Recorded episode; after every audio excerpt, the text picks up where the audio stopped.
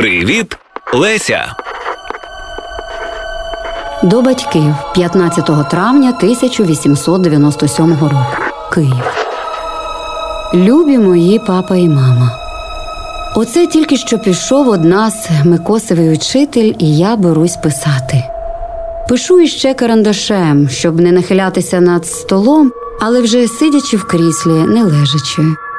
Ходить я ще, звичайно, зовсім не можу, навіть підвестись без сторонньої помочі, нічого й думать. Мені здається, що моє плаття сто пудів важить.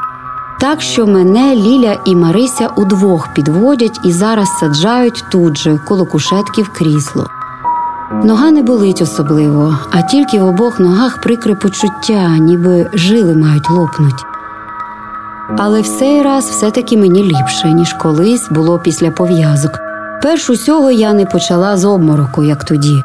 І не треба мені згинать ногу руками, навіть здається, як тільки я привикну стоять, я могтиму добре ходить, і все, певне, буде скоро, так, може, через тижнів два. Ну, але, звичайно, по ділам ходить довго не прийдеться. Та й діл тепер у мене нема щось ніяких. На костелях теж не буду ходить, все не потрібно буде. Упасти не можу, бо вже ж все в моєму інтересі стерегтись різних випадків. Не дуже приятно починати знов лижню. Цур їй. Ліля видержала екзамен по геометрії добре, письменний і усний. Тільки сьогодні дуже довго держали її в гімназії. Як вона каже, я тепер знаю, що не завжди добре бути способною ученицею, довше питають. Микось помирився зі своїм учителем і сьогодні вже не заявляв мені претензій. Ми з Микосем уже прийнялися серйозно за повторення язиків, і Микось береться без ліні. Видно, екзамен не жарти.